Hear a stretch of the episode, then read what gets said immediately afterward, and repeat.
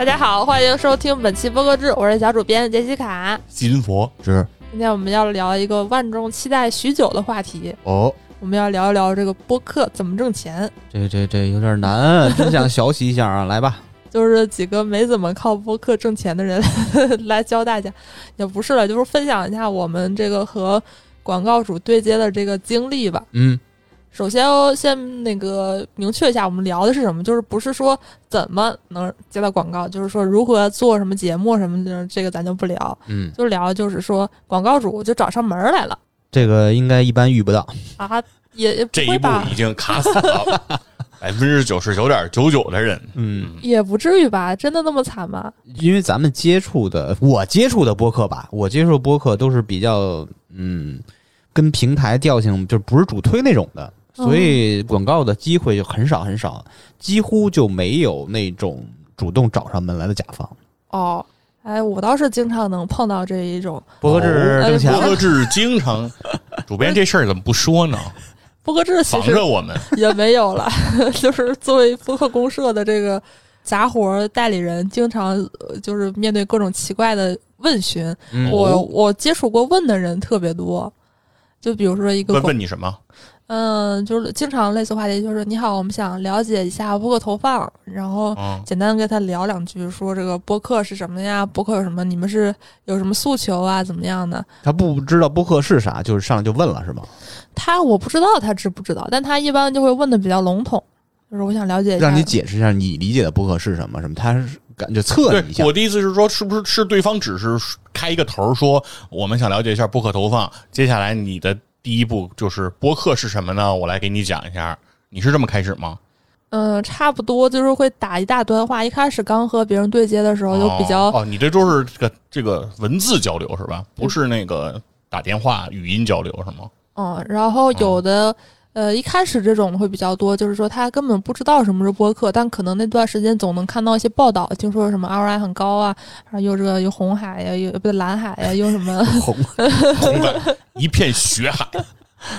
然后就便宜，性价比又高，听的人又有钱之类的，大家就很那个心动，就过来想了解一下。嗯，呃，正好就给他们科普一下。后来的话，来的人那你就告诉他们说，听播客的人就是吃巨无霸的人。啥意思？最近呢，不是一个看了一个文章，人家这么说的吗？对，如说这个听播客的人和吃巨无霸的人是同一群人。不是吃巨无霸，这有什么人群说吃？巨无霸的这个人群是二十二岁到三十五岁高学历人群哎才吃巨无霸，啊所以现在我决定以后不 不吃巨无霸了。我决定今天就吃吃巨无霸。那达美乐什么时候打钱？然后早期的话，你需要跟这个大家科普播客，然后后来呢，就会有一些广告主他们会有更明确的目的，比如说说我最近看了某某某，就是随机波动，好像这个搞得不错，哎，日坛这个搞得不错，我们也想搞，然后想了解一下预算呐、活动形式啊、去跟他们搞啊！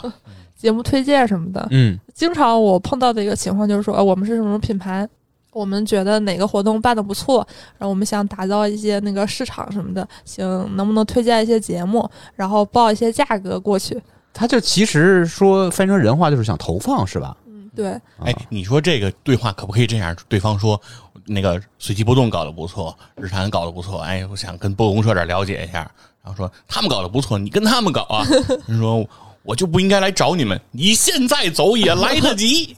烂梗，反正我接触过的就百分之九十吧，就是说。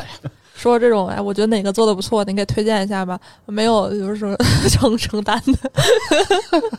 但是我确实碰到过那种，比如我给他列了个单子，嗯就，发现还真是那些节目参与了，但是反正没带我们玩儿，嗯你好像也说不了什么。哦，就是你给他们推荐了一些节目。哦哦，那你这多余啊。那你就你可以像一些什么中介似的，你有一个免费五分钟的咨询，五分钟以后就开始收费了。嗯，你老干这种吃力不讨好的事儿，这占用你精力太多了。哎，你说接下来每条三元，哎，反正早期碰到这种，就我就会花很大的精力去 follow 去跟踪，然后后来就发现，其实大部分他，呃，都心不成，就是能感觉得出来。就是白嫖你的，就是你的方案了，你的推荐的播客是白嫖。哦，对我一般就是，比如说你让我列个单子，我就会给你真的列个单子，但是什么价格什么的，我就不会去再去核一遍了什么的，我说价格可以再谈。嗯，他跟你说还是你跟他说？我跟他说，我就是把很早之前的，我说是很早之前有一个报价，然后还没更新，但是差不了太多。如果有意向再谈，就不会花费那么大的精力了。啊，那一般都会没下文了就。对我，所以我觉得这个广告代理业务呢，就是各个机构都没有特别能跑得通，我也能理解那我。觉得你这个活儿不能这么干，你这么干肯定就都跑单了。你想，你给人家列出了单子，上面都写了这些播客的名字，然后后面比如说报价大概的你都有了，那人家选定完了以后，干嘛还要找你呢？对啊，直接就去找那些播客不就完了吗？瓜子二手车不赚啊中间商。对吧？为什么非得要给自己找一个中间商让他赚差价呢？肯定不会的。那我也觉得很疑惑，反正这个单子一般都是老袁让我列，他在给品牌主，你不能质疑老袁吗？反正我是觉得这种工作方式感觉上有点有点问题。嗯，对，如果我要是操作这一步的话，我可能就不列这些具体的播客名字，但我我可以给它分类。比如说，我可以把这些名字都隐去，比如说差点儿，我就说，哎，这个生活类 C 播客，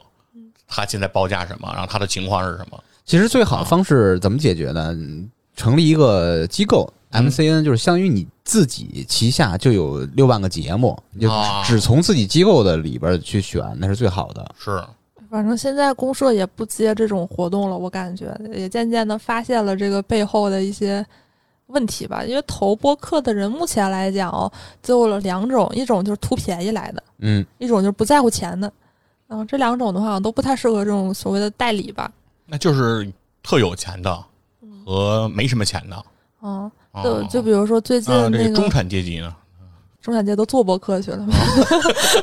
都吃那个巨无霸去了是吧？一边吃巨无霸一边做博客了。哎呀呀，像最近那个什么梅赛德斯奔驰还和开理想投了一堆博客，我想他们这种企划吧，虽然我不了解内情，嗯，但我觉得他肯定不是那种问开理想、问我们问什么一堆问个价，然后再那个比价谁便宜选谁。他们那种肯定是看重什么看理想的这个内容能力啊之类的。嗯那，这种就相对来讲，我估计他们会好沟通一点。对，如果是那种就就是纯粹为了带货的话，我们觉得其实也不想耽误人家。带货其实不太适合播客吧？播客能有多大量？他一说到带货，他第一反应会跟短视频，包括视频直播去做一些对比，它肯定这么比，那人家零头你都达不到啊。对，我觉得如果是大家因为一些报道有了这样的错误认知的话，我其实觉得说这个钱也不要挣这种一次钱了，就是利用这种信息差。啊，袁总说不要靠信息不对称挣钱嘛，我就想一想，我就觉得也没有必要特别 push。啊啊！我一直以为这个世界就是应该靠信息不对称挣钱呀。啊，嗯，我觉得至少播客不用吧，这么小的行业。但是我觉得，如果信息就是因为信息不对称才会有差价呀。其实你你你思考一下，所有的所谓生意、买卖、贸易，它的逻辑其实不都是信息不对称吗？那不是吧？那你嗯比如说你现在买东西，同样的东西，淘宝也有，京东也有，拼多多也有，嗯但很多人他就是不用拼多多。你说他们不知道有拼多多这个东西吗？他们不知道这东西便宜吗？这这又又回到多少年前说什么渠道为王什么的，有一点儿这种感觉，大家还是呃想理念不一样吧，这个没有什么统一的标准。当然，公社这种的，我觉得我说没有什么那个代表性，因为我只是个执行的人，经常就是老袁甩给我说让我干什么干什么，我就表示疑惑，但他可能有他自己的想法吧，没有办法深度沟通。呃然后我觉得大部分听节目的人还是创作者，聊聊这个创作者如何对接。嗯，刚才那个知大爷说那个嗯差点接广告接的少啊，其实确实我们客观上数量不是特别多，但是也有过接这些哎植入呀、什么定制话题啊，也都做过啊。所以说，在这个时候，如果有人找到你，如果你决定要做这件事儿，我觉得作为对于创作者来说，我觉得态度还是一个挺重要的事儿。怎么说就是我觉得应该抱着一种欣喜的感觉，啊啊？就是说有人找你，让你来做广告，哎，比如说给你一个不管是口播呀，还是定制化节目，至少有这么一个商业化的这样一个机会。嗯，我觉得作为创作者来说，你应该是一个积极的态度。那肯定的。我觉得，但是不是啊？啊我认为不是。现实中，我觉得很多人做播客的人，当有这样的机会的时候，我我总觉得他们第一反应是，嗯，找我挣钱，让我恰饭，不是你你接触多少播客，他们都这种反应啊？肯定是有的。不是，那你说说你你是这种反应吗？就我不会是这种反应啊，但是我但是我知道，我深刻的知道，那他什么心很理啊？多人会有这个反应，而且这种这种反应吧，就是我我也说不来，就是有一种说，呃，我总感觉是有一种自由的灵魂将被禁锢的那种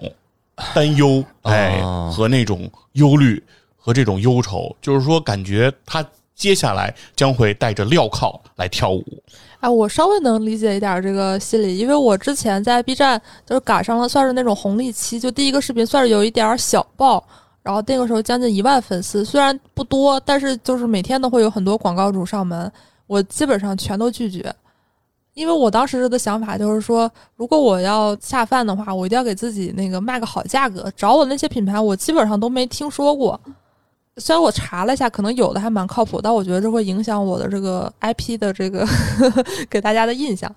那也得分阶段，是不是？刚开始是有可能有这种所谓逆反的心理，比较排斥这个事儿，是不是？经过这个这个生活的 痛打以后，就发现还是有广告箱啊。啊，对，现在就是每天都在后悔，但是已经没有那个广告主来找了。是啊，但是你因为你要知道，B 站或者是抖快这种平台，它发生这个时间特别的紧凑。嗯就是你刚开始做，有可能你做的某个视频就会火。然后，因为平台对这种新的创作者，它也有扶植的这种计划，它会给你推流，然后这样的话，你可能就会火，马上就会得到这些广告商的这个注意。但是播客首先它不是这么个情况，就是如果你是一个新播客，你要是说从做，然后到到有广告商来找你，就说除非啊你和一些 MCN 之间保持比较好的关系，然后能够捡人家的一些分发下来的活儿来做这个事儿，否则的话，基本上这件事情会持续时间会非常漫长，没错，有可能真的是三年起步。就是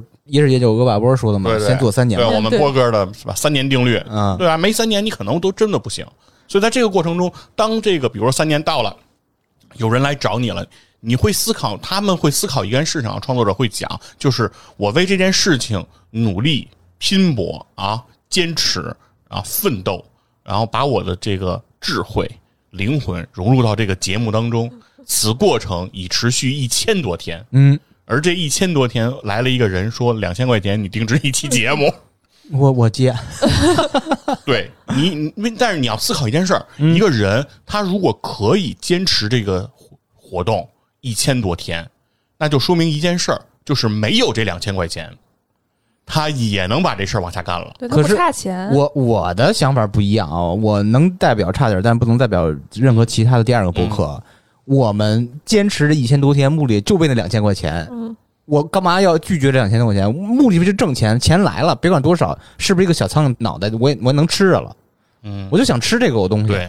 所以我才说心态很重要。嗯就是有些时候事情，因为我觉得咱们在谈之后，比如说怎么对接、怎么回应、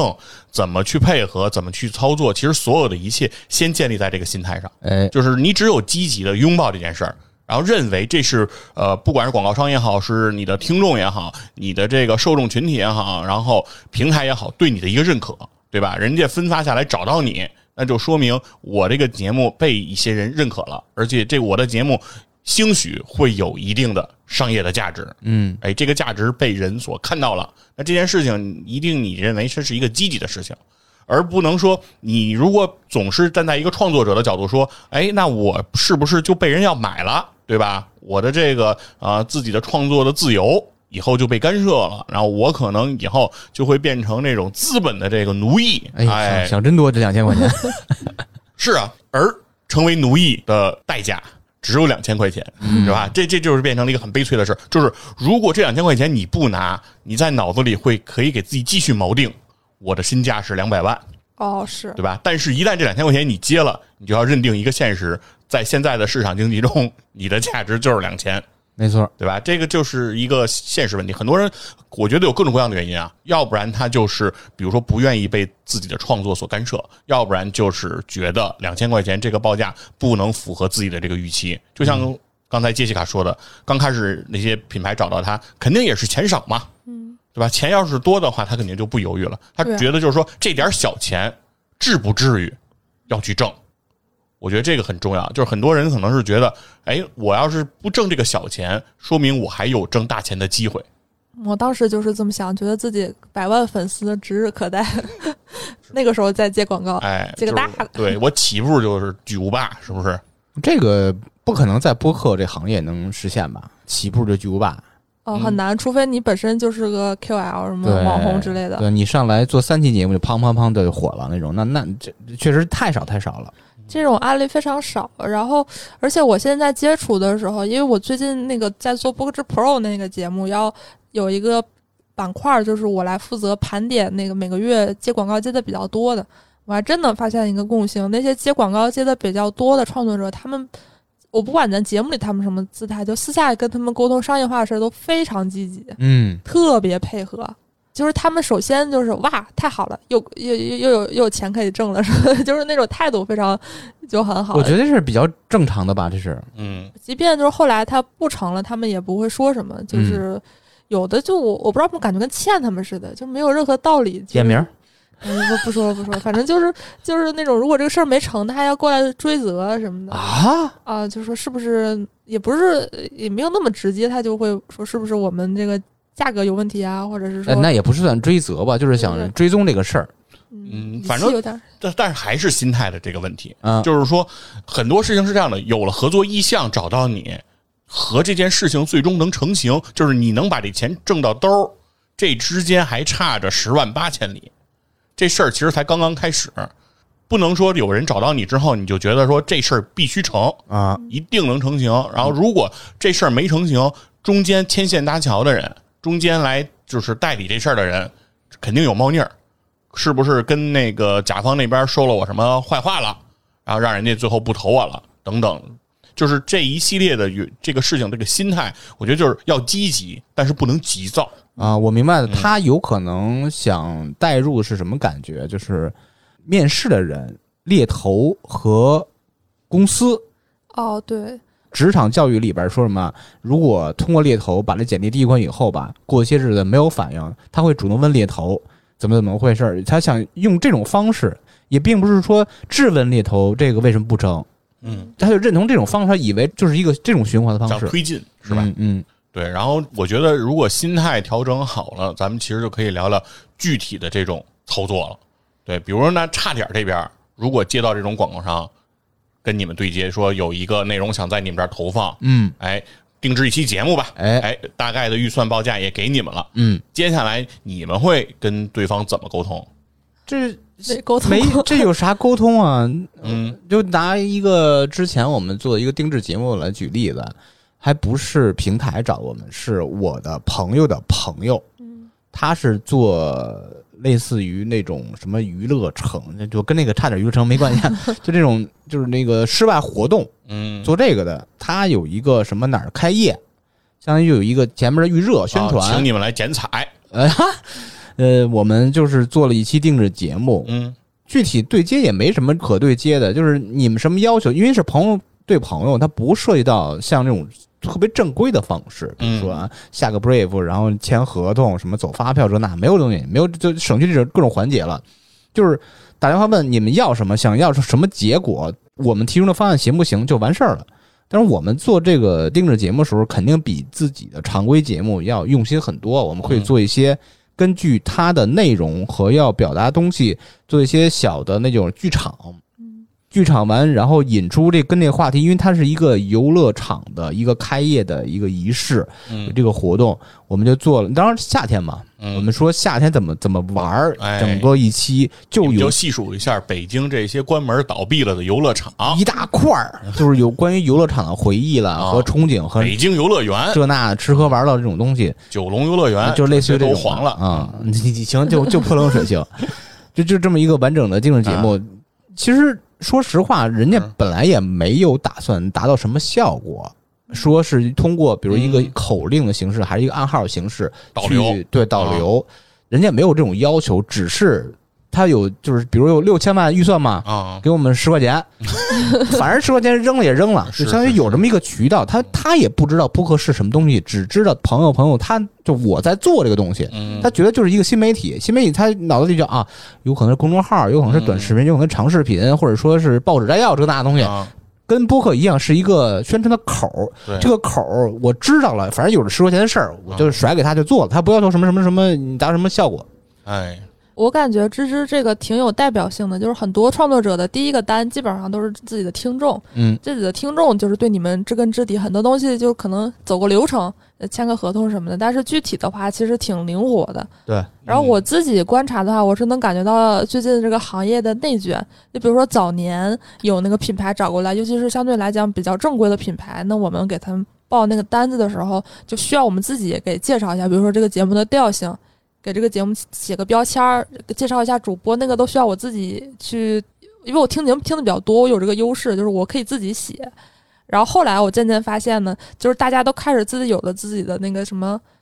呃 PPT 啊，啊，就比如一开始大家这个节目就是顶多有一个小文档，一个 Word 文档，嗯那个已经算很规范的了。现在就是基本上我感觉，都是图文并茂的。而且都做得特别好，嗯，嗯，又好看又又有调性又什么的，太卷了。哎呀，真的，基本上现在的话，我感觉就前阵子我们还在聊，就是你没有个这个 PPT，就显得你好像根本不是这行。嗯，我现在有一个专门的文件夹是用来存各个播客的那个刊例，而且我还不是说专门有意收集的，就有能有二三十个了。嗯但是我觉得这种 PPT 的这种 introduce 这种东西还是比较好的。你想，你有了这个东西给到别人的话，一目了然嘛。我的节目是什么情况，获得了什么成就，对吧？我的受众是什么，我的调性是什么？其实很多事情有可能你拿语嘴去说，或者说你拿文字敲那几个字儿，对方想理解起来会有困难。PPT 这事儿应该是基本的最最基本东西，因为投放的人，像跟咱们提到的，绝大部分人连播客是什么都不知道。对，嗯咱们是做这个，在这个行业内的人啊，知道这个播客那个播客他们什么调性，他几个人，每个人什么特点，什么都清楚。但是他不知道播客的人，他连你名都没听说过，他怎么去精准投放嘛？所以你必须把你所有的点捋在这张 PPT 上发给对方，这应该是最基础的东西了。对，而且真的播客和别的太不一样。比如说你是个视频 UP 主，尤其是个短视频博主，就是人家看五秒钟，我就知道你大概是什么调性。那播客的话，你不听个半小时，你也不知道这节目到底啥样啊。而且每期节目不一定跟它的主调性是特别特别契合的，嗯，有可能追一个热点了，什么时事这那，他他不可能每期节目就都点进听去，那不可能实现的。那个对于人来说，时间成本也太多了，而且嗯本身就播客就是一个 很新的东西嘛。我觉得那个 PPT 很多场景其实是帮那个执行的人去说服自己的领导，哎，就是我直接放那个人家的播客做的 PPT，就跟领导说这个节目有这么牛，这么牛，怎么怎么好，怎么粘性的，嗯也比较省事儿嘛。对，都是打工人，不要给人增加这个额外的这个负担。是 PPT，我觉得很好，在沟通上能提升很多效率。但是我觉得从创作者这边的这个角度，如果来聊这个事儿，我还是想说，创作者还是得有这个积极的态度。这个积极态度体现在什么地儿啊？其实刚才知代在自己的简要的这个简述过程中提到了一个点，就是说想要了解对方的需求。比如说，对方要定制一个节目，很多人啊特别喜欢，就包括我最开始接这种内容的时候，特别希望的是什么环节？就是你把你的要求写个 brief 发给我，然后我全心全意的按照你的这个 brief 来去制作，完全符合你这个条条框框，做完了东西绝对是符合你要求的，你就能满意。然后在此过程中，你我尽量不要交流，就我俩别聊天儿，就是我也不想和你产生更多的交流和认识。甚至于我当时的想法就是说，我根据你的 brief，我比如我出一个大纲，你说，哎，这里面有六点需要改，我当时的反应是说，那我这六点我就不改了。但我做节目的时候，你放心，你说的这要求我现在都收到了，我觉得这节目里能给体现出来，但是我不想落在这个大纲上了，我就不再去修订它了。但事实上呢，这样呢其实是有是有问题的。嗯，所以在很多时候，我觉得创作者是需要积极的和对方沟通，在了解这个需求，在了解什么呢？其实你就像刚才志大说，你们给他们这游乐场做的这个内容，实际上对方不图你们做了这期节目能帮他们拉多少客源。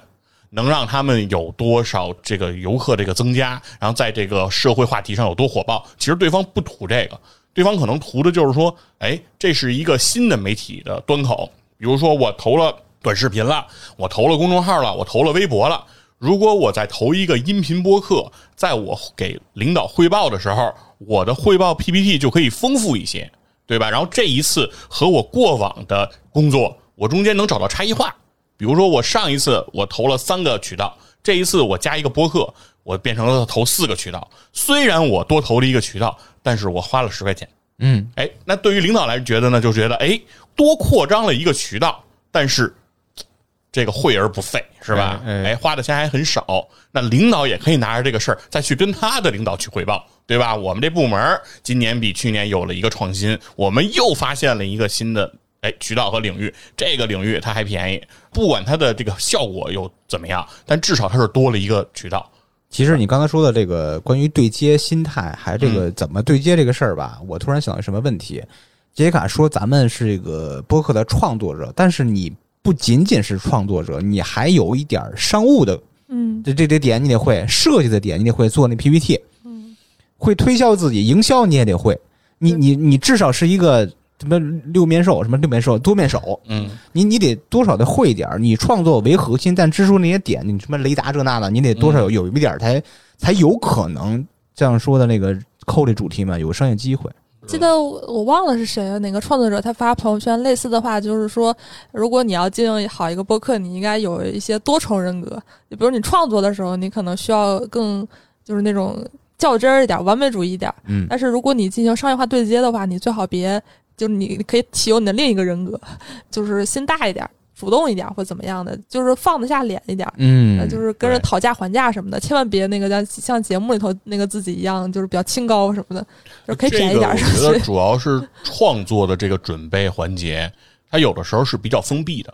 包括咱们之前聊这个什么搜集信息、整理这些事儿，其实这些事情它都比较的独立，就是特别希望一个人在安静的环境下把哎，它操作。但是呢，你如果做一个商业的这个节目，你和这个呃广告商这边一定是有频繁的这种沟通，他会在你准备内容的过程中不停的介入，但是这种介入你需要适应它，所以说你就要有这种意识。多来跟他交流，因为其实不同的这个广告商对于你节目的期待和想象，它是不一样的。嗯，所以说有些事情不是说当对方要有投的意向之后，并不是你在表达我是什么样的，因为说从某种角度来讲，你是谁这件事情对于投放者来说，它没那么重要。没错因为我们都不是什么大 V 啊。当然，如果您是大 V，这段您也不用听，跟您也没什么关系。就是如果我们这些啊比较素人的这种博客，其实你是谁这件事情对他们来说，其实一点都不重要。嗯重要的是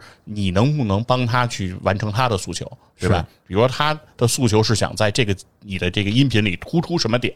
对吧？他希望达到一个什么样的情况，你是需要在这种前期的这种沟通中把它给展现出来的。因为很多所谓的需求和他隐藏的这些想法，在他的文字的那个 brief 里体现不出来。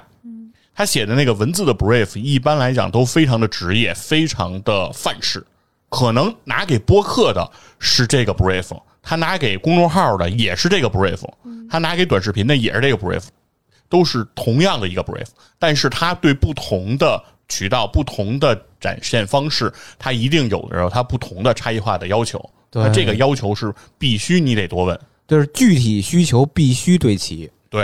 所以说这种情况就是有的时候就是呃，像杰西卡说，呃，对方来问之后，自己开始给对方讲播客是什么是什么情况。其实我觉得更多时候不是你讲播客是什么，而是说对方想让他成为什么。嗯，因为播客的定义是什么，什么样的东西是个好的播客，你不需要教他，你教他没有用，因为他压根儿可能也不听，他只是想说我做完了这个东西，我完成任务，对我能不能交差，对吗？所以说这个是人家的需求，所以你必须得知道他想要的是什么。嗯，反正经常有的时候，我觉得甲方也那个什么需要教育一下。哦，呃经常碰到一个很荒谬的请求，就是节目的逐字稿。就是有有啊，咱播播客制就每次一都录逐字稿啊，这次括号大笑四个，哈哈。好好多那个创品牌一开始来之前，就是说他们不理解那个大纲，他就说你就给我个竹子稿，我审一下呗。就是录之前啊嘿，嘿不是录之后的那个。哦哦哦，哦，我还我说刚才想耍耍一小聪明，录完以后转文字发给他 但但但是我觉得对方有竹子稿的要求很正常，啊，因为比如说他投短视频，他投这些都是由逐字稿。短视频两分钟，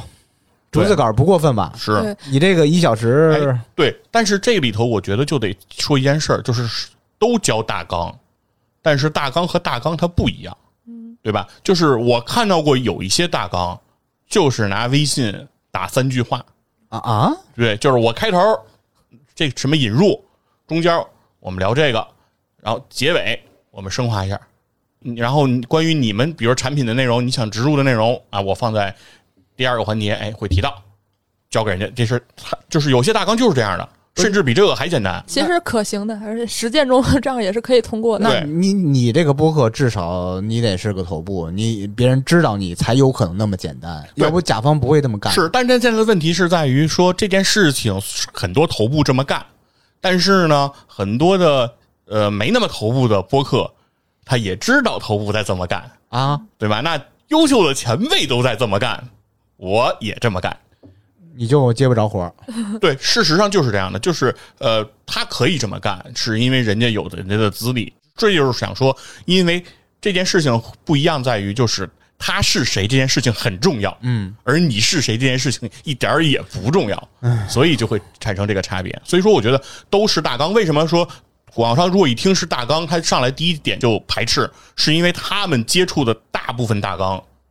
就是刚才我说的那种大纲。哦，对吧？就是那种三句话的大纲，他他们没法去拿这个事情来给上边来做汇报，说我来沟通大纲，最后沟通沟通成这样，对吧？所以说，如果你同样还是出大纲，我觉得就是有一个规你的规范，你就是你认为的规范的这个模式，比如说里面把一些硬性的，比如说录制的时间。录制的人员、录制的场地，然后甚至说你最后出的这个提交音频文件的格式，这些这个他这个徐云佛在夸自己，因为哎他写大纲全是全就太专业了，就是预计录制录制录预计录制时长，他不是说整体时长，是每一块儿。哦，他都会啊。对，就是比如说我我要说大纲，比如我今天这个节目我拆四个部分，比如说有开场白，有这个引出环节，然后有延伸环节，有重点的这个故事，哎，我要讲一个什么什么故事，在第三部分，然后最后第四部分要扣题，哎，升华之类的，我会把这四个部分的每一个的主要内容，就跟当时写作文的时候你去归纳总结的那个情况是一样的，就在这个部分中，我会讲到什么点。我只是不把它具体的那个故事讲完，但是这个故事是一个谁的故事，他在干什么这件事情，就是具体的几个要素都会在大纲里会提示出来，而且会把每一个我设计的这个点，它的时长我也会标注出来，然后把它品牌露出的部分和什么来去结合，然后它会露出的时长，我也大概给它会估计出来。这个甲方一对接就高兴死了，他多好往自己工作里边捋啊，就直接粘他这东西多方便，高兴死了。哎，但是上回咱们做那个还前台衣服没给咱们了，一年了。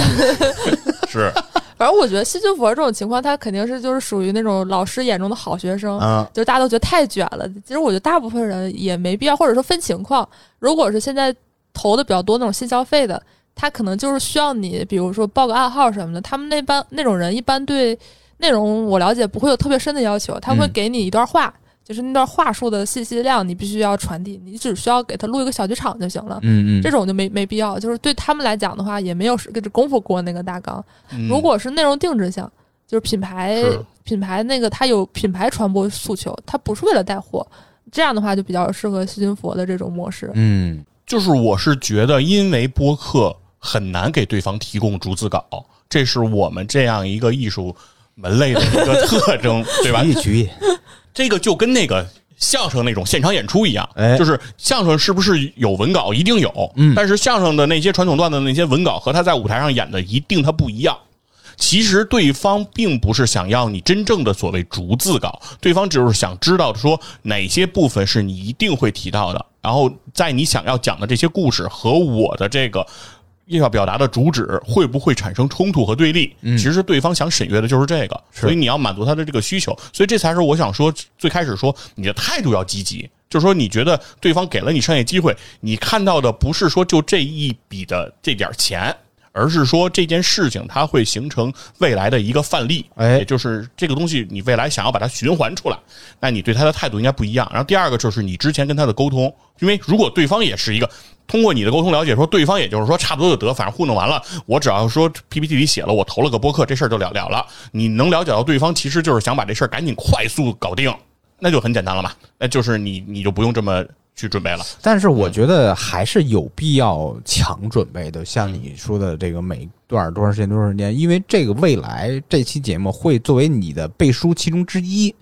就是你有这个东西，你做的很精良，就至少你自己是满意的，才有可能写在你未来介绍 PPT 的那一行里。是，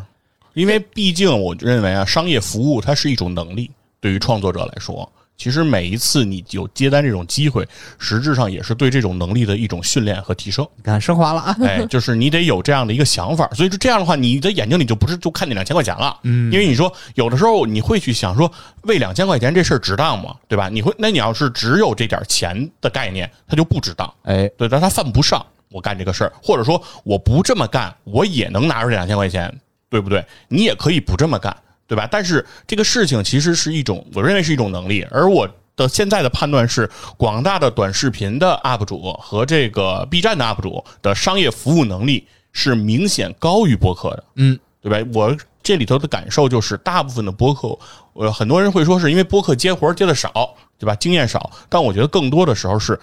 在有限的经验中，大家没把这件事情当成一个能力，是就觉得说我之所以被找到，是因为我平时这节目做得好，那我就已经很牛逼了，哎，是你上赶着来找我的，哎，对吧？大家是这样的一个态度，但我觉得这种心态呢，就是可能事实上是这样，就是你一次把这件事情做得很用心、很精心，对你接到下一单不一定有什么帮助。这两件事情之间可能没有强关联，不会说你这一次服务他服务的特别认真，这件事情未来他马上就能再给你接活儿。但是如果你把你自己的这种服务的能力不断的提升之后，你的这种每一次的这种迭代进化，那最终可能会让你的服务能力提升上来，没错你可能就会比别人领先。嗯，就我就觉得说，不要有那么强的 ego 吧，就不要把自己看得特别重要。而且我总是想吐槽一点，我感觉就是播客界的很多前辈带了一些很不好的风气哦啊，就是他们都就是属于那种基本上财富自由的人吧，啊啊，这做播客还有这种人？好多啊，这种尤其是早些年比较就是他们的播客不挣钱，但他们是在别的地儿挣完了钱才来做播客的，对，就是他们对于播客。像我们，哎，播客非常纯粹，我觉得他们这一波也是能影尤尤其深刻影响了很多听众，很多听众就觉得你做播客你就不应该为了挣钱，啊，影响价值观了。哦，对，这个其实是一个怎么说呢？各有各的那个想法吧。我们还是做给那些想挣钱的节目的创作者。因为很多人听播客，认为自己听的是主播的价值观输出，对吧？他听的是观点，但很怕的一件事情就是，如果他听的是你的价值观，而你的价值观后面是裹挟着资本和生意，那你的价值观还是否是一个纯粹的价值观？妈呀这么深啊，这个其实是一个挺挺大的问题，就是说，如果我们把听播客定义为听故事、听个乐儿，那你这个东西是不是后边有钱挣、有有生意，对方就没那么在意。但如果对方如果想听的是你的价值观的输出，你这个后面如果是有钱，很难不让人去想钱在这里面对你观点的改变是不是发挥了作用。那就是播客接活是一哲学问题。嗯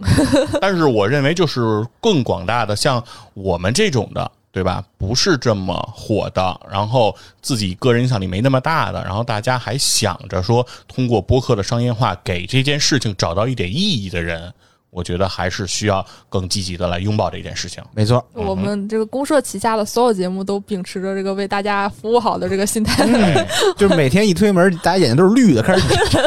是，而且还有一点，我觉得就是刚才我谈的这种所有的这种沟通和你的交流，尽量把它发生在你录制之前。嗯，包括你大纲的修订啊，对于 brief 的这种逐一的关键点的这种沟通，之前我认为一定要多花点时间。就是你哪怕之前抽出半天时间，对吧？用上四五个小时，把这件事情给它落地做实，哎，给它搞定了，那你再接下来开始录，